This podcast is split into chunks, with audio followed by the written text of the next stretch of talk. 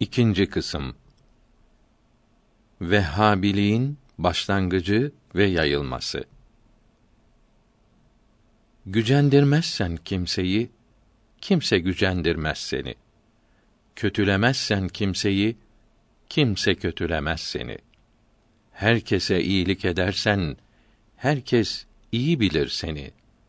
Allah'a kulluk edersen, herkes çok sever seni. 36 Osmanlılar Arap Yarımadası'nın çoğuna sahip olunca her memlekette seçilen bir memur ile o memleket idare edilirdi. Sonraları Hicaz'dan başka yerler kapışanın eline geçti. Şeyhlikle idare edildi.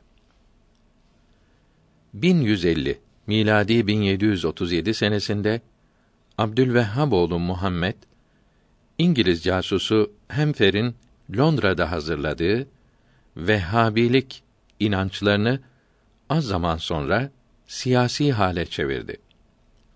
İngilizlerin siyasi ve askeri yardımlarıyla Arabistan'a yayıldı. Daha sonra İstanbul'daki halife II. Mahmud Han tarafından Mısır valisi Muhammed Ali Paşa'ya emir verilerek Mısır'dan gönderilen asker 1233 miladi 1818'de bunların elinden Arabistan'ı kurtardı. Vehhabilere inanan Der'iye hakimi Abdülaziz bin Muhammed bin Suud ilk olarak hicretin 1205 miladi 1791 senesinde Mekke emiri Şerif Galip Efendi ile harp etti. Daha önce Vehhabiliği gizlice yaymışlardı. Sayısız Müslümanları öldürüp kadınlarını, çocuklarını ve mallarını almışlar ve işkence etmişlerdi. Abdülvehhab oğlu Muhammed Beni Temim kabilesindendir. Hicretin 1111 miladi 1699 senesinde Neçt çölündeki Hureymile kasabasında Uyeyne köyünde doğmuş 1206 miladi 1792'de ölmüştü. Önceleri ticaret için Basra, Bağdat, İran, Şam ve Hint taraflarına gitmiş, çok zeki ve bozguncu sözleriyle Şeyh-i Necdi adını almıştı. Dolaştığı yerlerde çok şeyler görmüş, şef olmak düşüncesine kapılmıştı. 1125 miladi 1713 senesinde Basra'da tesadüf ettiği İngiliz casusu Hemfer bu tecrübesiz gencin inkılap yapmak, böylece insanların başına geçmek arzusunda olduğunu anlayarak bununla uzun zaman arkadaşlık yaptı. İngiliz müstemlekeler nezaretinden aldığı hile ve yalanları buna telkin etti. Muhammed'in bu telkinlerden zevk aldığını görünce yeni bir din kurmasını teklif etti. Bu yeni dinin esaslarını ona bildirdi. Casus da Abdülvehhab oğlu Muhammed de aradıklarına kavuşmuş oldular. Yeni bir din kurmak için önce Medine'de, sonra Şam'da Hanbeli mezhebi alimlerinden okudu.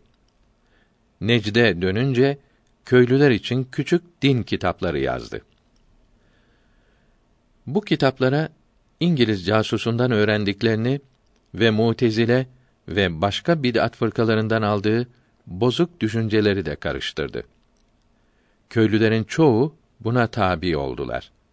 İslamiyeti içerden yıkmak için İngiltere'de kurulmuş olan Müstemlekeler Nazırlığı bu hali Neçt şeyhi olan Muhammed bin Suud'a bildirdi. Çok para vererek ve siyasi askeri yardımlar vaat ederek Abdülvehhab oğlu Muhammed ile işbirliği yapmasını temin etti. Arabistan'da hasebe ve nesebe çok ehemmiyet verirlerdi. Kendisi ise cahil olduğundan Abdülvehhab oğlu Muhammed Vehhabilik adını verdiği tarikatını yaymak için Muhammed bin Suud'u maşa olarak kullandı. Kendisine kadi, Muhammed bin Suud'a hakim ismini taktı. Kendilerinden sonra da çocuklarının bu makama geçmelerini temin eden bir anayasa yaptırdı. Miratül Haremeyn kitabının yazılmış olduğu 1306 miladi 1888 senesinde Necd emiri olan Abdullah bin Faysal Muhammed bin Suud soyundan olduğu gibi kadıları yani Diyanet İşleri reisleri de Abdülvehhab oğlu Muhammed'in neslindendir. Abdülvehhab oğlu Muhammed önceleri Medine'de okurken Medine'nin salih, temiz alimlerinden olan babası Abdülvehhab ve kardeşi Süleyman bin Abdülvehhab ve kendisine ders okutan hocaları bunun sözlerinden ve davranışlarından ve sık sık söylediği düşüncelerinden bunun ileride İslam dinini içerden yıkacak bir sapık olacağını anlamışlardı. Kendisine nasihat verirler ve Müslümanlara bundan sakınmalarını söylerlerdi. Fakat korktukları çabuk meydana geldi. Düşüncelerini Vehhabilik adı ile açıkça yaymaya başladı. Cahilleri, ahmakları aldatmak için İslam alimlerinin kitaplarına uymayan yeniliklerle dinde reformculukla ortaya çıktı. Ehli sünnet vel cemaat mezhebinde olan doğru Müslümanlara kâfir diyecek kadar taşkınlık yaptı. Peygamberimizi sallallahu aleyhi ve sellem ve başka peygamberleri ve evliyayı vesile ederek Allahü Teala'dan bir şey istemeye ve bunların kabirlerini ziyaret etmeye şirk dedi. Abdülvehhab oğlu Muhammed'in İngiliz casusundan öğrendiğine göre bir kabir başında dua ederken meyyite karşı söyleyen müşrik olurmuş. Allah'tan başka bir kimse veya bir şey için yaptı demek mesela falanca ilaçtan faide oldu veya Peygamber Efendimizi veya bir veliyi vasıta yaparak istediğim oldu diyen Müslümanlar müşrik olurmuş. Abdülvehhab oğlunun bu sözlerine vesika olarak ortaya attığı şeyler hep yalan ve iftira ise de cahil halk doğruyu eğriden ayıramadıkları için sözleri işsizlerin, çapulcuların bilhassa der'iye hakimi Muhammed bin Suud'un hoşuna gitti. Cahiller ve vurguncular, taş yürekliler Abdülvehhab oğlunun sözlerine hemen yanaştılar. Doğru yolda olan halis Müslümanlara kâfir dediler. Abdülvehhab oğlu düşüncelerini kolayca yayabilmek için der'iye hakimine başvurunca o da topraklarını genişletmek ve kuvvetlerini arttırmak için ve Londra'dan aldığı emirleri yaymak için Abdülvehhab oğlu ile seve seve işbirliği yaptı.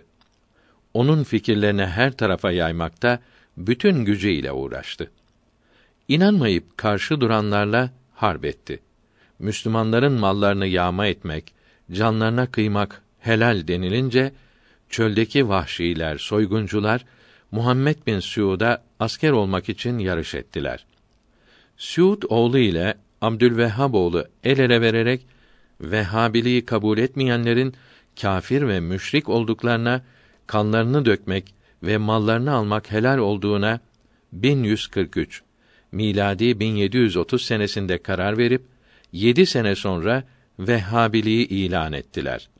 Buna göre Abdülvehhab oğlu 32 yaşında bozuk fikirleri yaymaya başlamış, 40 yaşında ilan etmiştir. Mekke-i Mükerreme Şafii müftisi Es-Seyyid Ahmet bin Zeyni Dahlan rahmetullahi aleyh El Fütuhatül İslamiye kitabının ikinci cüz 228. sayfasından başlayarak Fitnetül Vehhabiye başlığı altında bunların bozuk inançlarını ve Müslümanlara yaptıkları işkenceleri anlatmaktadır. Bu kitap 1387 miladi 1968 senesinde Kahire'de ve 1395 miladi 1975'te İstanbul'da ofset yoluyla bastırılmıştır. Bunun 234. sayfasında diyor ki: Mekke'deki ve Medine'deki ehli sünnet alimlerini aldatmak için buralara kendi adamlarını gönderdiler. Bu adamlar İslam alimlerine cevap veremediler. Cahil ve sapık oldukları anlaşıldı. Kafir olduklarını ispat eden bir karar yazılıp her tarafa gönderildi. Mekke emiri olan Şerif Mesud bin Said bunların hapsedilmelerini emreyledi. Birkaçı kaçarak Der'iye'ye gitti. olanları anlattılar. Zeyni Dahlan 1304 miladi 1886'da Medine'de vefat etti. Hicaz'da bulunan dört mezhep alimleri ve bunların arasında Abdülvehhaboğlu'nun kardeşi Süleyman Efendi ve kendisine ders okutmuş olan hocaları Abdülvehhaboğlu'nun kitaplarını inceleyerek İslam dinini yıkıcı, bozguncu yazılarına cevaplar hazırladılar. Sapık yazılarını çürüten kuvvetli vesikalarla kitaplar yazarak Müslümanları uyandırmaya çalıştılar. Süleyman bin Abdülvehhab'ın kardeşine karşı yazdığı kitabın ismi Savaikül İlahiye fir reddi alel vehhabiye olup Hicretin 1306. senesinde basılmış ve 1395 miladi 1975 senesinde İstanbul'da ofset yoluyla ikinci baskısı yapılmıştır. Bu kitaplar onları gafletten uyandıramadı. Müslümanlara karşı olan düşmanlıklarını arttırdı ve Muhammed bin Suud'un Müslümanlar üzerine saldırmasına, akıtılan kanların çoğalmasına sebep oldu. Bu adam Beni Hanife kabilesinden olup Müseylemetül Kezzab'ın peygamberliğine inanmış olan ahmakların soyundan idi. Muhammed bin Suud Hicretin 1178 ve miladın 1765 senesinde ölünce oğlu Abdülaziz yerine geçti. Abdülaziz bin Muhammed bin Suud Hicretin 1217 ve miladın 1803 senesinde Der'iye Camii'nde bir Şii tarafından karnına hançer sokularak öldürüldü. Bundan sonra oğlu Suud bin Abdülaziz Vehhabilerin şefi oldu. Arapları aldatmak, sapık inançlarını yaymak için Müslümanların kanını dökmekte üçü de birbiriyle yarışırcasına çalıştılar.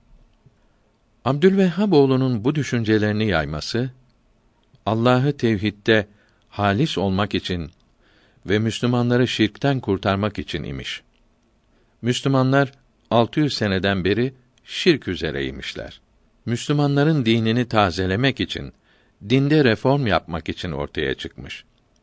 Bu düşüncelerine herkesi inandırmak için Ahkaf suresinin 5. ayeti kerimesini, Yunus suresinin 106. ayeti kerimesini ve Ra'd suresinin 14. ayeti kerimesini vesike olarak ileri sürmüştür. Halbuki bunlara benzeyen daha birçok ayeti kerimeler vardır. Bu ayeti kerimelerin hepsi puta tapan kâfirleri, müşrikleri bildirmek için gönderildiğini tefsir alimleri söz birliğiyle beyan buyurmuşlardır. Abdülvehhab oğlunun düşüncelerine göre bir Müslüman peygamberimizden sallallahu aleyhi ve sellem veya başka peygamberlerden yahut velilerden, salihlerden birinin kabrinin yanında veya uzaktayken bundan istigaze etse yani sıkıntıdan, dertten kurtulması için yardım istese yahut o zatın ismini söyleyerek şefaat etmesini dilese yahut kabrini ziyaret etmek için gitmek istese o Müslüman müşrik olurmuş. Allahü Teala Zümer suresinin üçüncü ayetinde puta tapan kâfirleri bildirmektedir. Peygamberleri ve evliyayı vesile ederek dua eden Müslümanlara müşrik diyebilmek için bu ayeti kerimeyi ileri sürüyorlar. Müşrikler de putların yaratıcı olmadığına, her şeyi Allahü Teala'nın yarattığına inanıyorlardı diyorlar. Hatta Ankebut suresinin 61. ve Zuhruf suresinin 87. ayeti kerimesinde mealen Bunları kimin yarattığını onlara sorarsan elbette Allah yarattı derler buyuruldu. Allahü Teala'nın da böyle buyurduğunu söylüyorlar. Kâfirler böyle inandıkları için değil, Zümer suresinin üçüncü ayetinde bildirilen Allah'tan başkalarını dost edinenler onlar Allahü Teala'ya şefaat ederek bizi yaklaştırırlar derler. Meali şerifini söyledikleri için kâfir ve müşrik oluyorlar diyorlar. Peygamberlerin evliyanın kabirlerinden şefaat, yardım isteyen Müslümanlar da böyle söyleyerek müşrik oluyorlarmış. Abdülvehhab oğlunun Bu ayeti kerimeyi ileri sürerek Müslümanları kâfirlere, müşriklere benzetmesi çok çürük, ahmakça ve gülünç bir şeydir. Çünkü kâfirler şefaat etmeleri için putlara tapınıyorlar. Allahü Teala'yı bırakıp dileklerini yalnız putlardan istiyorlar. Müslümanlar ise peygamberlere, evliyaya tapınmıyorlar. Her şeyi yalnız Allah'tan bekliyoruz. Evliyanın vasıta, vesile olmasını istiyoruz diyorlar. Kâfirler putlarının diledikleri gibi şefaat edeceklerine, her dilediklerini Allah'a yaptıracaklarına inanıyorlar. Müslümanlar ise Allahü Teala'nın sevdiği kullarına şefaat için izin vereceğini, sevdiklerinin şefaatlerini ve dualarını kabul edeceğini Kur'an-ı Kerim'de bildirdiği için Kur'an-ı Kerim'de bildirilen bu müjdeye inandıkları için Allahü Teala'nın sevgilisi olarak tanıdıkları evliyadan şefaat ve yardım istemektedirler. Kâfirlerin putlara tapınması ile Müslümanların evliyadan yardım istemeleri birbirine benzetilemez. Bir Müslüman ile bir kâfir görünüşte hep insandır. İnsanlıkları birbirlerine benzemektedir. Fakat Müslüman Allahü Teala'nın dostudur. Sonsuz cennette kalacaktır. Kafir olan ise Allahü Teala'nın düşmanıdır. Sonsuz cehennemde kalacaktır. Görünüşte birbirlerine benzemeleri hep aynı olacaklarına senet olamaz.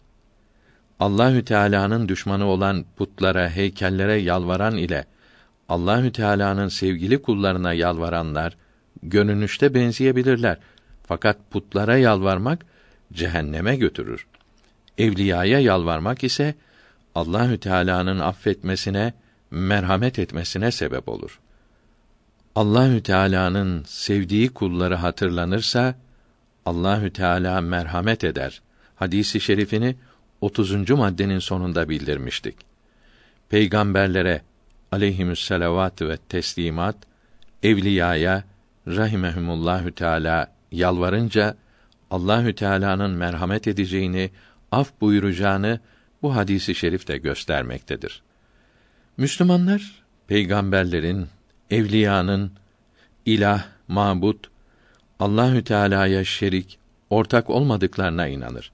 Bunların Allah'ın aciz kulları olduklarına, ibadete, tapınmaya, yalvarmaya hakları olmadığına inanır. Allahü Teala'nın sevdiği, dualarını kabul eylediği kulları olduğuna inanır. Maide suresi 35. ayetinde mealen bana yaklaşmak için vesile arayınız buyuruldu. Salih kullarımın dualarını kabul ederim, dileklerini veririm buyuruyor. Buhari'de ve Müslim'de ve Künûz-u Dekaik'te bulunan hadisi i şerifte elbet Allahü Teala'nın öyle kulları vardır ki bir şey için yemin etse Allahü Teala o şeyi yaratır, onu yalancı çıkarmaz buyuruldu. Müslümanlar bu ayet-i kerimelere ve hadis-i şeriflere inandıkları için evliyayı rahmetullahi aleyhim ecmaîn vesile yapmakta, onlardan dua ve yardım beklemektedir. Evet, kâfirlerin bir kısmı putlarının heykellerinin yaratıcı olmadıklarını, her şeyi Allahü Teala'nın yarattığını söylüyorlar ise de putların tapınmaya hakları vardır. Onlar dilediğini yaparlar ve Allah'a da yaptırırlar diyorlar. Putlarını Allah'a şerik, ortak yapıyorlar. Bir kimse dünyada başkasından yardım istese, bana elbette yardım yapar. Onun her istediği her halde olur dese, bu kimse kâfir olur. Fakat benim işim onun istemesiyle kesinlikle olmaz. O bir sebeptir. Allahü Teala sebebe yapışanları sever. Sebeple yaratmak onun adetidir. Sebebe yapışmış olmak için bundan yardım istiyorum. Dileğimi Allah'tan bekliyorum. Peygamberimiz de sebeplere yapışmıştır. Sebebe yapışmakla o yüce peygamberin sünnetine uymuş oluyorum diyerek birisinden yardım isteyen kimse sevap kazanır. İşi olursa Allahü Teala'ya hamd eder. İşi olmazsa Allahü Teala'nın kazasına, kaderine razı olur. Kâfirlerin puta tapması Müslümanların evliyadan dua, şefaat, yardım istemelerine benzemez. Aklı olan, doğru düşünebilen bu ikisini birbirine benzetmez. Birbirinden başka olduklarını iyi anlar. Zararı ve faydeyi yaratan ancak Allahü Teala'dır. Ondan başkasının tapınmaya hakkı yoktur. Hiçbir peygamber, hiçbir veli ve hiçbir mahluk hiçbir şey yaratamaz. Allah'tan başka yaratıcı yoktur. Yalnız Allahü Teala peygamberlerinin, velilerinin, salih kullarının yani sevdiği kullarının isimlerini söyleyenlere, onları vesile edenlere merhamet eder, dilediklerini verir. Böyle olduğunu kendisi ve peygamberi haber vermiştir. Bu haberlere uyarak Müslümanlar da böyle inanmaktadır. Müşrikler, kâfirler ise putların bir şey yaratmadığını bildikleri halde putları ilah ve mabut biliyorlar. Putlara tapınıyorlar. Kimisi uluhiyette müşrik oluyor, kimisi de ibadette müşrik oluyorlar. Putlarımız bize şefaat edecektir. Allah'a yaklaştıracaktır dedikleri için müşrik olmuyorlar. Putları mabut bildikleri için, putlara tapındıkları için müşrik oluyorlar. Peygamberimiz sallallahu aleyhi ve sellem bir zaman gelecek kâfirler için gelmiş olan ayet-i kerimeleri Müslümanları kötülemek için vesike olarak kullanacaklardır buyurdu. Başka bir hadisi şerifte en çok korktuğum şey ayet-i kerimeleri Allahü Teala'nın dilemediği yerlerde kullanacak kimselerin ortaya çıkmasıdır buyurdu. Bu hadisi şeriflerin ikisini de Abdullah bin Ömer radıyallahu anhuma bildirdi. Bu iki hadisi şerif mezhepsizlerin, zındıkların türüyeceklerini ve kâfirlere bildiren ayet-i kerimelerin Müslümanlar için geldiğini söyleyeceklerini, Kur'an-ı Kerim'e iftira edeceklerini bildirmektedir. Müminler Allahü Teala'nın sevdiğine inandıkları kimselerin mezarlarını ziyarete gidiyorlar. Allahü Teala'nın sevdiği kullarını vasıta, vesile ederek Allah'a yalvarıyorlar. Peygamberimiz ve eshab-ı kiram da böyle yaparlardı.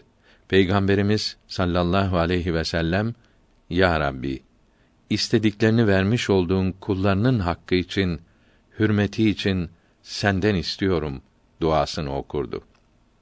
Bu duayı eshabına öğretir ve okumalarını emrederdi. Müminler de böyle dua etmektedir. Hazreti Ali'nin validesi olan Fatıma binti Esed radıyallahu anhüma vefat edince Resulullah sallallahu aleyhi ve sellem kabre koydu ve Ya Rabbi bana annelik yapan Fatıma binti Esed'i affeyle. Peygamberinin ve benden önce gelmiş olan peygamberlerinin hakkı için ona rahmetini bol eyle diye dua eyledi.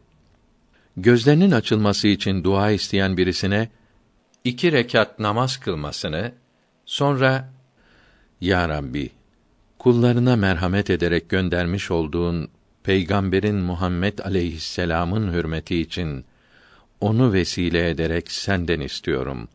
Sana yalvarıyorum. Ey sevgili peygamber Muhammed aleyhisselam, seni vesile ederek duamı kabul edip dileğimi ihsan etmesi için Rabbime yalvarıyorum.'' Ya Rabbi, duamın kabul olması için o yüce peygamberi bana şefaatçi eyle. Duasını okumasına emir buyurmuştur. Adem aleyhisselam yasak edilen ağaçtan yiyerek Seylan yani Serendip adasına indirilince Ya Rabbi, oğlum Muhammed aleyhisselam hürmetine beni affet duasını yaptı. Allahü Teala da ey Adem Muhammed aleyhisselamı vesile ederek yerdekiler ve göktekiler için şefaat isteseydin şefaatini kabul ederdim buyurdu. Hazret Ömer, Hazreti Abbas'ı radıyallahu anhuma beraber götürüp onu vesile ederek yağmur duası yapmış, duası kabul olmuştur.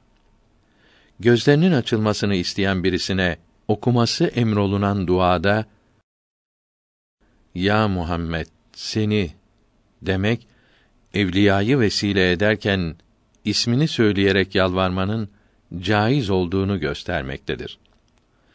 Eshab-ı kiramın ve tabiinin radıyallahu anhüm hayatını bildiren kitaplar kabir ziyaretinin ve ismini söyleyerek şefaat istemenin ve meyyiti vesile kılmanın meşru ve caiz olduğunu gösteren vesikalarla doludur.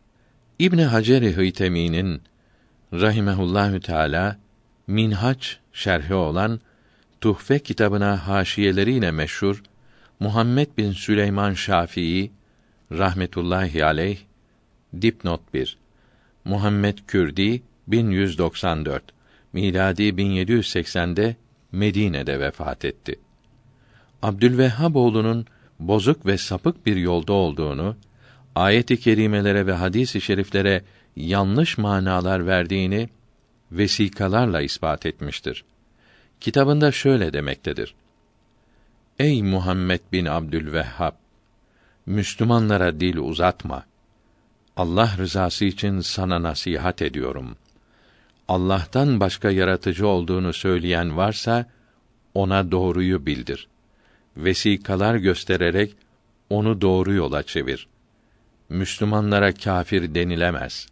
Sen de bir Müslümansın. Milyonlara kâfir dememek için bir kişiye kâfir demek daha doğru olur. Sürüden ayrılan koyunun tehlikede olduğu muhakkaktır. Nisa suresinin 114. ayetinde mealen doğru yol gösterildikten sonra Peygamber aleyhisselama uymayan ve imanda ve amelde müminlerden ayrılan kimseyi küfr ve irtidatta bırakır ve cehenneme atarız. O cehennem çok kötü bir yerdir buyuruldu. Bu ayeti kerime ehli sünnet ve cemaatten ayrılmış olanların halini göstermektedir. Kabir ziyaretinin caiz ve faydalı olduğunu bildiren hadis-i şerifler pek çoktur. Eshab-ı kiram ve tabiin izam radıyallahu anhüm peygamberimizin sallallahu teala aleyhi ve sellem mübarek türbesini ziyaret ederlerdi. Bu ziyaretin nasıl yapılacağını ve faydelerini bildirmek için kitaplar yazılmıştır. Bir veliyi rahmetullahi aleyh vesile ederek dua etmek, ismini söyleyerek ondan yardım istemek hiç zararlı değildir. İsmi söylenen zatın tesir edeceğine, istenileni elbet yapacağına, gayipleri bileceğine inanmak küfür olur. Müslümanlar böyle inanmıyor ki kötülenebilsin. Müslüman Allahü Teala'nın sevgili bir kulundan yalnız vesile olmasını, şefaat etmesini, dua etmesini ister. İstenileni yaratan yalnız Allahü Teala'dır. Maide suresi 27. ayetinde mealen mütteki kullarımın duasını kabul ederim buyuruldu. Bunun için sevdiklerinden dua istenir. Meyyitten istekleri vermesi değil, Allahü Teala'nın vermesine vasıta olması istenir. Vermesini istemek caiz değildir. Müslümanlar bunu istemez. Verilmesi için vasıta olmasını istemek caizdir. İstigaze ve istişfa ve tevessül kelimeleri de hep vasıta, vesile olmayı istemek demektir. Her şeyi yaratan, yapan yalnız Allahü Teala'dır. Bir şeyi yaratmak için başka bir mahlukunu vasıta ve sebep yapması Allahü Teala'nın adetidir.